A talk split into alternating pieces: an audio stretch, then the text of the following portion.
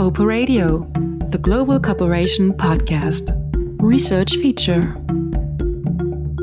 Hi, and welcome to a new episode of Cooper Radio, the Global Cooperation Podcast. Here we give a stage to voices, opinions, and research that address the broad and decisive issues of global cooperation. As you know, my name is Janine Herbert. And I am Julia Fleck, and as with our previous episodes, we will be your show hosts for this edition of Cooper Radio, the Global Cooperation Podcast. Now, beginning with this episode, we are starting a mini series on another very politically charged topic in international cooperation migration. And for the first episode, we will be joined by one of our fellows at the center, Dr. Bidisha Biswas. In her research project at the center, she analyzes policymaking and cooperation around refugees in South Asia. This is a bit of a different direction for the podcast, no? Compared to our previous episodes that centered mostly around global cooperation in the fight against the pandemic. You're right, kind of. However, in a way, migration and migration governance are also linked to the pandemic, as migrants, displaced persons, and refugees are among the most at risk groups in such a global health crisis. And plus, their number has increased a lot over the last 30 years. In 2020, the total number of international migrants was approximately around 280 million compared to 153 million in 1990. So, according to the International Organization for Migration of the UN, nearly two thirds of these are labor migrants, so people changing countries for work. But there are also between 26 and 30 million refugees. So, migration has been accelerating and is far more complex than you'd think. People move from one place to another for different reasons to get a job or an education because they have to flee persecution or human rights violations like torture, or from war and other conflicts, crises, or violence. It seems like we're actually opening a pretty big can of worms here. So, how does it connect to our previous discussions about global cooperation and the COVID 19 pandemic? Well, two things I think, especially when we're not looking at migration as a whole for the moment, but focus on refugees. So, people fleeing some kind of crisis or conflict or persecution. First, both phenomena, if you want to call it that, are a kind of crisis, both for the individual experiencing it and for the states or societies who have to manage it somehow. And this is impossible for one state or system to do that on its own. So there's definitely a need for cooperation here. That makes sense. And second, the COVID 19 pandemic has really had an impact on the situation of many migrants and, again, especially refugees. Now, everyone experienced the reduction in international mobility, and sometimes people even were not allowed to leave their home except to buy groceries. But for many trying to flee their home countries or wanting to migrate for economic reasons, this was more than just an inconvenience. Thousands ended up stranded in refugee camps or mass accommodations with bad living and hygiene conditions. This left them especially vulnerable to the virus, or they got stuck somewhere along their route. So, we've really got a double crisis here. One of a large and still growing number of people trying to move from one country to another for whatever reason, and the challenges for the receiving localities to absorb and integrate them and one of public health and a global pandemic where these people are among the most vulnerable to contracting a very contagious disease. And in the public discussion, this coincided with the debate around border closures and the fear of a quote unquote diseased other, where any cross border movement of people was suddenly seen as a potential disease vector. Absolutely. It's a very complex set of linkages and interconnections between these two issues. And the only way to even start to solve any of this is, of course, international or global cooperation. So let's try to break down that nexus of COVID and migration, this double crisis, as you call it, and move on to our first expert in this mini series, Bidisha Biswas. Right, let's introduce Bidisha. She is a professor at the Department of Political Science of the Western Washington University and has joined the Center for Global Cooperation Research in May 2021. In her research project, she analyzes how refugees are framed and how this framing affects policymaking and cooperation in Southeast Asian countries like India, Bangladesh, and Sri Lanka.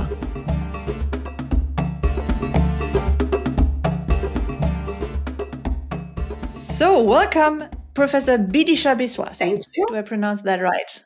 Absolutely. So, for our listeners, can you just introduce yourself quickly? Your, your name, your position, a short academic bio. Sure. Uh, so, I'm Professor Bidisha Biswas. I'm a professor of political science at Western Washington University, which is located near Seattle in the west coast of the United States. And in 2019, I actually finished Fulbright stint in Portugal in Lisbon, and that, that was the genesis of my interest in refugee research. And a few years before that, I had done a fellowship at the United States State Department in Washington, D.C. on human rights and democracy. And I'm delighted to be here. Fantastic. Welcome. So tell us a little bit about your project at the center. Right. So the project is on the global refugee regime. And what I'm going to be looking at is how refugees are framed in different countries. And my region of focus will be South Asia, but it's really something that's applicable to different regions in the world. So I want to look at the conditions under which refugees are seen as being deserving of refuge, conditions under which they're seen as not being deserving of refuge, and how that shapes national policy. Um, and you know, my my expected finding is that while we have a lot of global norms about how you know all refugees deserve shelter, ultimately it comes down to contestations about how specific refugee groups are being described by the country in question, the country that's supposed to host them. Mm-hmm. And do you look at specific refugee groups or specific areas? Yes, this particular project will look at countries in South Asia. So I'm going to be looking at India, Sri Lanka, and Bangladesh. And all three of these countries are actually not signatories to the Refugee Convention, but all three of them have different stages of sending refugees or receiving refugees. So I'm really interested in how countries that for whatever reason have not signed on to the convention still find themselves grappling with these questions. And you know i'd like to investigate the extent to which also signing or not signing the treaties affects their willingness to be part of the global regime. Mm-hmm. maybe for those who are not familiar with refugees and, and the laws around refugee statuses what does being a signatory to the refugee conventions entail Right. So the United Nations has a refugee convention that says that if you're a signatory to it, you are legally obligated to provide asylum to those who come to your border, you know, without any kind of discrimination on the basis of their national origin or other conditions. And that convention was done specifically in response to the circumstances after the end of the Second World War. Uh, so initially it was restricted to a particular region, Europe, and a particular time period, the Second World War. But then the subsequent protocol in 1967 that was extended to much of the rest of the world. So today, most countries in the world are actually signatories to this convention and the extent to which they follow their obligations, you know, varies. Uh, but the convention really sort of set the standard, a global standard for saying that when people are fleeing persecution, particularly political persecution, they deserve to be given asylum in another country till such time that it is safe for them to return. And the idea behind the convention is that ultimately global pressure will create conditions where the country that is sending out the refugees will ultimately be pressured to take them back. That is the hope that sort of underlines the convention. Mm-hmm. And I'm thinking of, of migration and refugees in modern times. So, like the last 10, 15, 20 years. Right. Are these conventions still up to date? Uh, the conventions are not up to date in the sense that, for example, there is no space to talk about climate refugees, which is an escalating issue. You know, and the, the convention really says that you're a refugee if you're fleeing political persecution.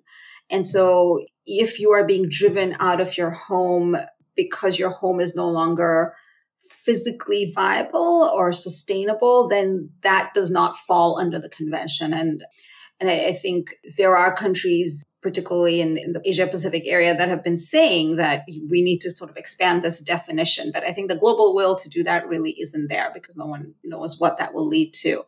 The other issue, and this is a very big issue, I think, in the US and the immigration that is coming into the US through its southern borders, is whether people grappling with economic problems, severe economic problems, really constitute refugees, right? So if if you're fleeing your country because you have no viable way to get an income or you're fleeing your country because you see no way to really survive unless you join a gang. Those things don't fall under the technical definition of a refugee because technically that means that you're an economic migrant, not that you're facing a threat to your life. But really, I think we all know that the economic and the political and the personal sort of tie in very, very closely. So those things are, are issues in the convention that need to be expanded. But in my view, the biggest problem really is that the refugee regime in the world, whether or not you signed on to the treaties, indicates that we have a collective global responsibility to take care of refugees. That was the idea in 1948, and that's still the idea. But what I think we're seeing in the world is that the countries that have the most resources to partake in that responsibility are not the countries that are hosting refugees. So, you know, I think it's no secret that hosting large amounts of refugees is expensive, right? I mean, you have to give them food and shelter, employability. It takes a lot of resources. But but 86% of the world's refugees are actually hosted in developing countries. So it's not the countries of the global north that are taking on the responsibility. And so there is this idea of responsibility sharing, but the reality is that the global north is shifting the responsibility to countries in the global south, and countries in the global south have variable degrees of capacity and willingness to host people who are coming into their country. Unless we find a way to overcome that problem, our notions of who is or isn't a refugee becomes a secondary problem, really. Mm-hmm. Mm-hmm. Should we maybe for a minute then zoom in on one of those cases that you're looking at with a recent example where the Rohingya in Myanmar were forced to, at a large part, moved to Bangladesh? Yeah, that's that's really I think a very interesting case. So the Rohingya have long been seen as non-citizens in Myanmar. So, you know, steady streams of Rohingya would go into Bangladesh and also further into South, Southeast Asia over, you know, over the past several decades. But since in the last decade, that has really escalated. And so over a period of, I would say actually under 10 years, Bangladesh has found itself hosting up to 800 to 900,000 Rohingya refugees. And during this time, Bangladesh has been facing a climate crisis of its own. So significant numbers of Bangladeshis themselves are trying to leave the country and go to other countries in search of livelihood, yes, but also because the land that they occupy is just not habitable anymore. The interesting thing I think about Bangladesh is that, in contrast to many countries, the government of Bangladesh has not actually been that resistant to taking refugees in. There has been a sense that, you know, the Rohingya are co-religion. They're also Muslim. So Bangladesh should give them a home. I think there's also been a sense in the Bangladesh government that hosting large numbers of refugees increases Bangladesh's standing in the international community.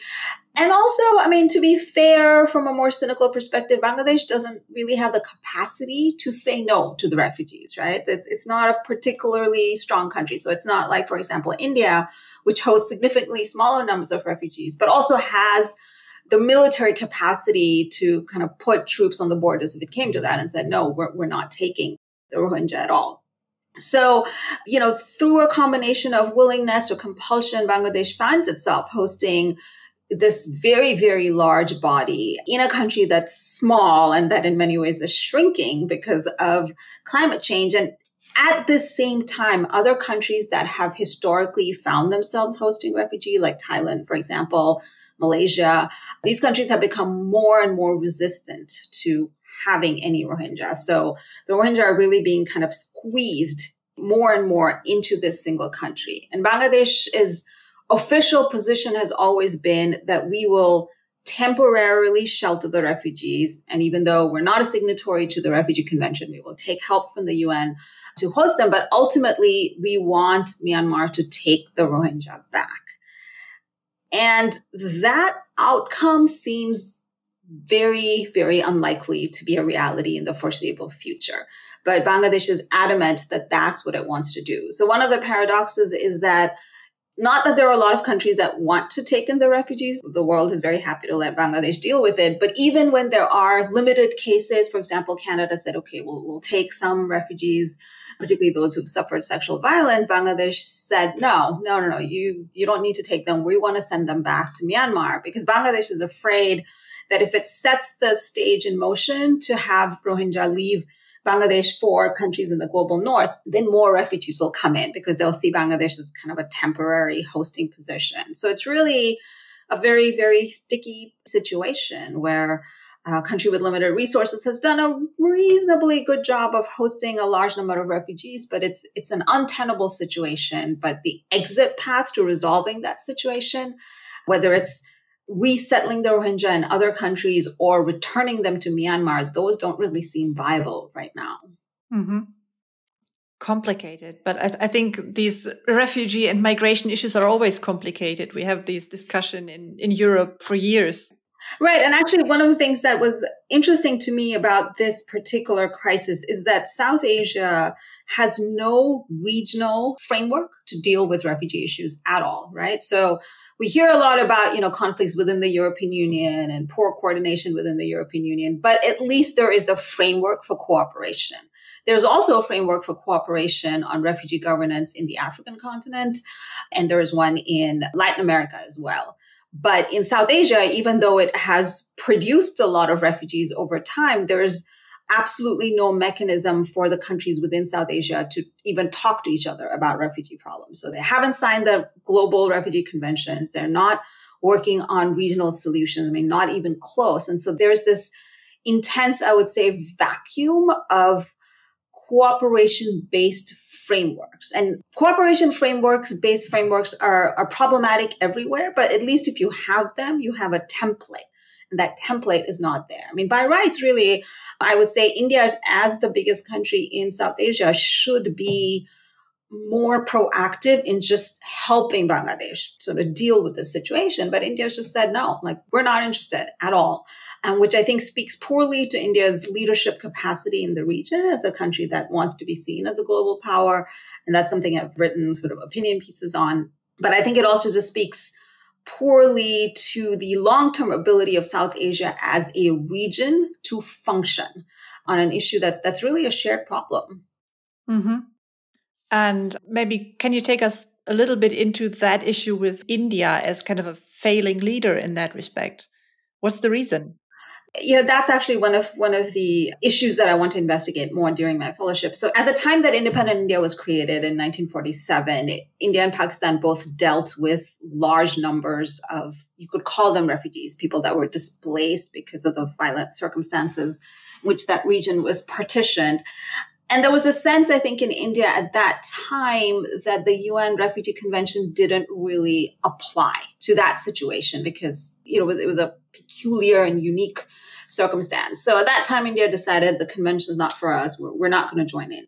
But subsequent to that, India found itself actually hosting fairly large numbers of refugees, refugees that were coming in from what is today Bangladesh. So in the civil war that overtook Pakistan in 1971, millions of refugees actually came in through India's eastern border, and the Indian government welcomed them and housed them. And in fact, my own family was involved in, in that refugee outflow. So that was seen as something that was a humanitarian responsibility of the Indian government to house people that were also historically Indians, uh, but it was also something that was in India's national interest because it was a way to embarrass Pakistan and ultimately break up Pakistan. So that's a complicated history that I hope to explain better in my publications.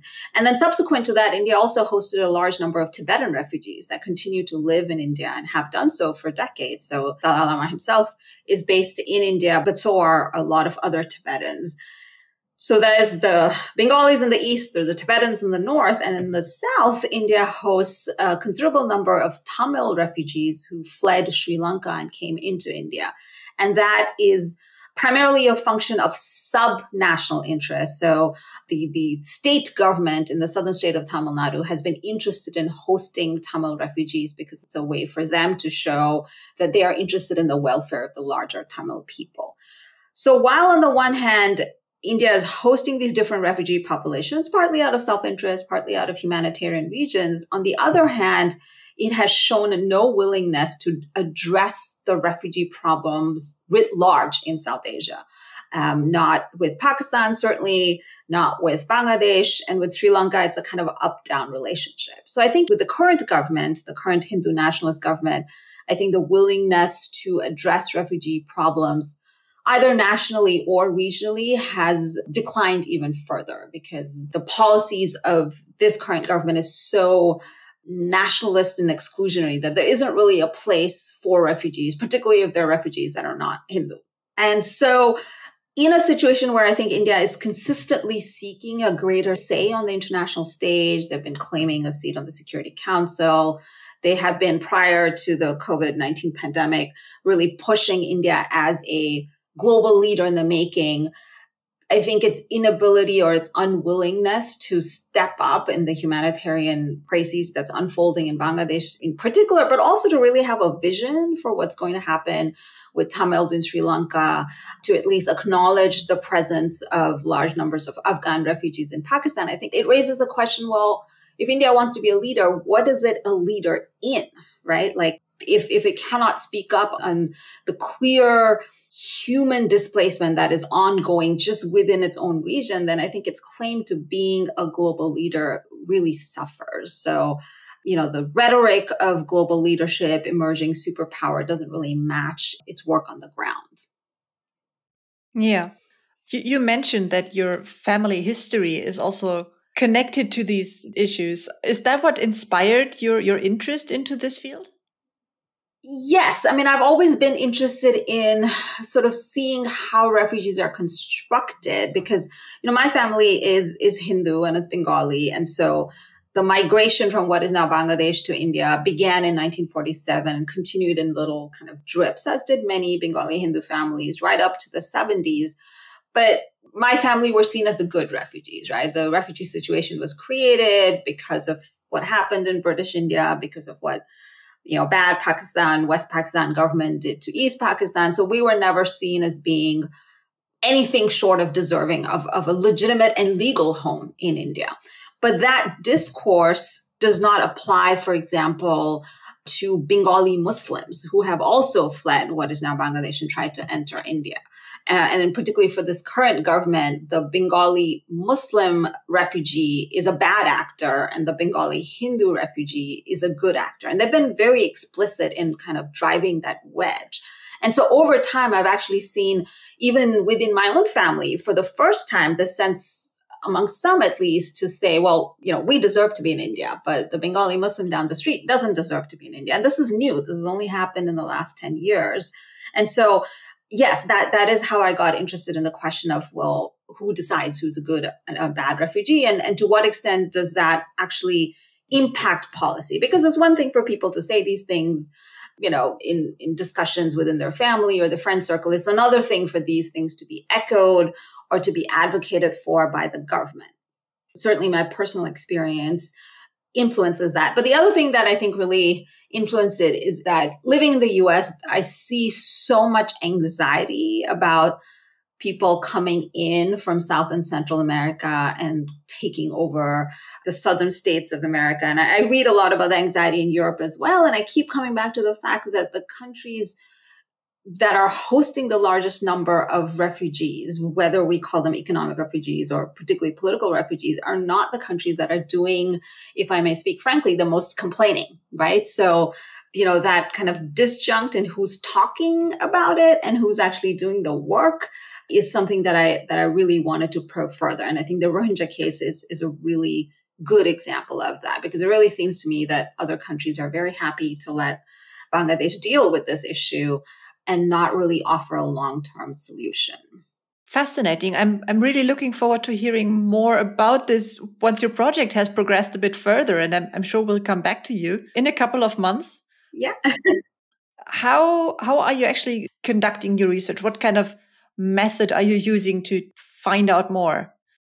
Right. So my plan before COVID was to spend some time in Eastern India, in Calcutta, where my family's based, and kind of probe a little bit on the ground what the thoughts about this good must good refugee bad refugee is. And i think the circumstances related to covid but also in the political circumstances in india don't really permit that kind of research anymore. So what i'm really going to do now is to look at discourse and narrative. So i'm going to be looking at media reports public statements by officials un documents to see how how these particular bodies of refugees are being discussed nationally, regionally, as well as globally, and sort of tying that to my overall interest in framings of refugee and how those framings pertain to policy. So the fieldwork element of it has, has had to be taken out, unfortunately. But I think that there is enough of a documented public debate about this over the decades that I would have enough information to draw the links that I'm particularly interested in.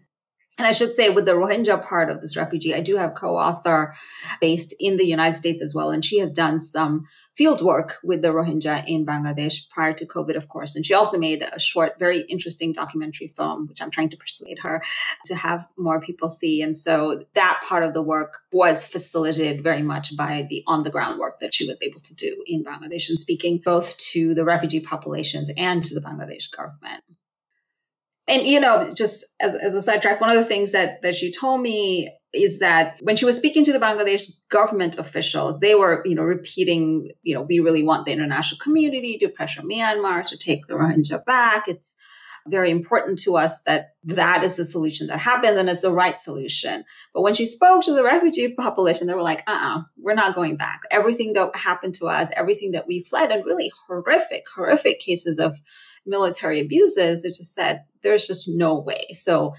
assuming that repatriation is, is always voluntary and, and it should be and it is legally, there's a very wide gap between what the Bangladesh government wants and what the refugee population there is looking to. And, and that's not unique to the Rohingya, of course.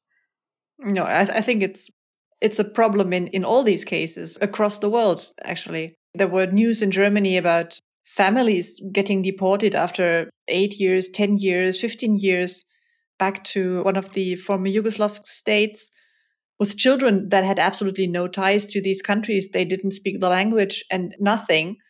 And they were put on a plane and sent back. Yeah. And, you know, that's that, that is the sad reality that confronts refugees everywhere. I mean, by definition, you're a refugee because you're unwanted, right? And so that's the ultimate tragedy is that just nobody wants the refugee, not the country that expelled them, not the intermediary country, not the host country. That's the grim reality that I think we have not found a sustainable way to address, to, to, to, just change the way that we look at a person who is a refugee and kind of see that here's a human being mm-hmm. Who's not wanted, who just doesn't have a home because nobody wants to give them a home. Unless maybe when it seems opportune to. Right Right. Include some of the better educated right. ones that can even fill gaps in Western countries. And that's the other thing I want to say is that, you know, in the US, I think this happens in Europe too, sometimes you know, there's a showcase of successful refugees, like, oh, this person's a refugee from Afghanistan, and look, now they're a big surgeon, and this person's a refugee from Libya, and now they're this fantastic athlete. And that's great.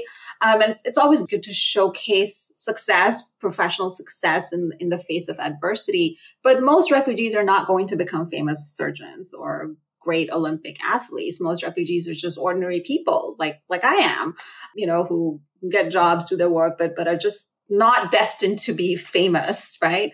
And so what do we do with them? And how do we view the ordinary person who has lost their home? I, I think that is a question that, again, we don't have a clear answer to. And I think sometimes the discourses about the economic value that refugees bring, while it is valuable, sidesteps the question maybe that for the most part, in their initial years, refugee populations are a cost to the host society, and that has to be accepted and considered legitimate and valuable for entirely moral reasons and not for instrumental reasons. Do we have a problem about talking moral reasons these days?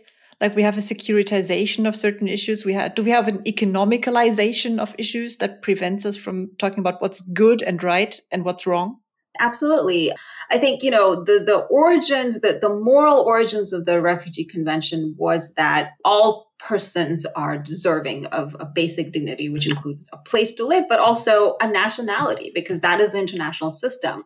If you don't have a state that you belong to, as the Rohingya don't, then you're you're less than a person right and you know we can have kind of abstract discussions about why that whole normative framework should be changed but i'm less interested in that because that's the practical reality if you don't have a country you don't have a passport you're not really a person in our international system but what i think has happened over time is countries see refugees as a security risk.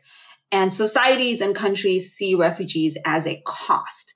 And they are a cost. They are a physical cost. So in order to recognize that that cost is worth it, I think we have to go back to that initial normative idea that says people are worthy of dignity because they're people and all people deserve to be part of a nation state because belonging to a nation state underlines dignity in our international system. That's the the the reality that we all have to kind of grasp. And I think, you know, we see the same kind of issues in the COVID 19 pandemic, right? So normatively agree that everybody deserves the vaccine, everybody deserves to be protected from this virus, particularly because we have the science and the ability to protect people from the virus, right? But while we agree theoretically that's the case, in practice, we don't really have mechanisms in place to make that make that idea available to all. And so the, the tiers by which we just define human dignity becomes economized because now it's like, well, who's going to pay for the vaccine that goes to Burkina Faso and who's going to pay for the vaccine that for the vaccines that China is sending. So it all becomes very material when the fundamental issue is that do we think people have the fundamental right just by virtue of being people to have access to a health product that is there right? It's available. It's not something that's that's being developed. It's actually present already in our international system. Mm-hmm. would you say the whole well let, us call it refugee issue as shorthand. Has it been sidelined by covid Absolutely, 100%. And I think the question also of how do we get vaccines into refugee camps is, is a question that no one's really dealing with. And in fact, early on in the refugee crisis, my co author told me this is that you know, th- there's been renewed unrest in Myanmar. And so the Rohingya were fleeing and they were trying to make their way towards Thailand and Malaysia. And she, I think she said it was a ship of about 700 refugees that were stuck because Thailand and Malaysia said, well, we're in lockdown. We're not letting anybody in. And so ultimately, after some weeks of negotiation, the Bangladesh government ultimately ended picking them. Maybe not because they wanted to, but because nobody else was doing it. So these kinds of stories are stories that you would only know if you were diligently following a particular topic. And I think today countries just don't have the bandwidth to deal with refugees and the pandemic at the same time. Because in addition to the security risk and the economic cost, now we can say refugees are a huge health cost as well, right? And the, the US government under the Trump administration did say that. I mean, that's something that the Biden administration hasn't entirely undone. So the issue has become sidelined, but also I think the issue has become even more problematized because countries are not even taking tourists, leave alone refugees. Yeah, true. But the, the problem is going to come back in a bigger scale than we've seen before because you cannot stop. I mean, you can stop tourists from traveling, but you cannot stop the forces that are driving people out of their homes. Wow, that's depressing. this is not in any way meant to sugarcoat something that is just horrible.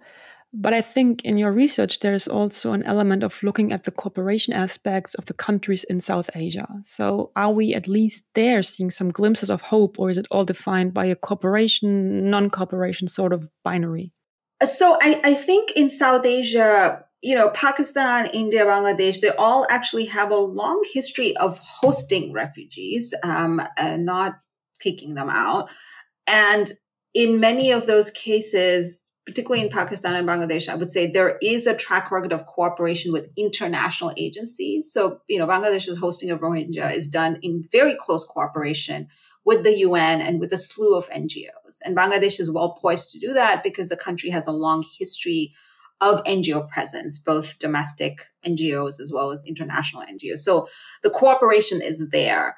In the case of Pakistan, it's a little bit more rocky, but Pakistan has hosted large numbers of Afghan refugees from the time of the Afghan Soviet War, and they have worked with, with the United Nations as well on that. So, and India, you know, is a little bit more independent minded, has greater capacity. So it has tended to sort of deal with the with the different refugee populations on its own but particularly with the tibetan refugees there has been some limited involvement of the un but the cooperation that exists exists between specific countries of South Asia and international agencies. It's not really cooperation between the countries. And given that the refugees that these countries are hosting are all from the neighborhood, I, I think there is much more and desirability, I think, of work between the countries. The big roadblock to that, I think, is the India Pakistan issue, which is a massive roadblock, I think, to even the other smaller countries in the region to working within themselves because everything is dominated by that particular conflict. If and when that conflict becomes less tense, I think then you would have a very fertile ground for work within the region. Because as has been evident in statements from the African Union, for example, the refugee problem is predominantly a regional problem. Most refugees go to their neighboring countries. So while the international and global framework provides a way for that to be crystallized, the on the ground work really comes from regional cooperation. I think that's a very important thing to know. Well, so some small ray of hope at least. yeah, yeah. I mean, I don't even know that if it's small. I mean, I, I painted a very grim picture, but I think if you think about it, for all of the problems in South Asia, as I said, that the fact that these countries have hosted large numbers of refugees for a long period of time, and many of the refugees have built new lives, like a lot of Tibetan refugees in India have built decent lives, that I think is noteworthy. And it's, you know, noteworthy particularly because this is a region without a lot of resources. And that's something that I think the, the countries of South Asia get a little prickly about when they're criticized internationally because they're saying, well, you know, you all are lecturing us in Geneva, but we actually have large numbers of refugees that have built a life. And my own family is, is a testament to that, I would say. Indeed. So thank you so much. That was really interesting. So we didn't want to stop too soon. Thank you. And I think in the course of this conversation, I've got some new ideas of how to develop my research. So thank you. Fantastic. So thank you so much again. Yes, and also from my side, thank you very much, Bidisha, for this super interesting conversation and all the new insights into migration policy in South Asia. To find out more about the fellowship program and our application process or about the research done at the center, visit our website, gcr21.org, and follow us on Twitter or Facebook. And all of the references and publications mentioned here today can be found in the show notes. Thank you for listening. Don't forget to follow and subscribe to Cooper Radio on Spotify, Apple Podcast, or your podcast platform of choice. Cooper Radio is a production of the Käte Hamburger Kolleg Center for Global Cooperation Research at the University of Duisburg-Essen. Additional voiceover Janine Herbert and Julia Fleck. Ideas, script and editing Julia Fleck, Marike Gertzen, Janine Herbert and Ida Spingis. Cover design and social media Milena Gere. Thank you for listening. If you don't want to miss our next episode, remember to follow and subscribe to Cooper Radio on your favorite podcatcher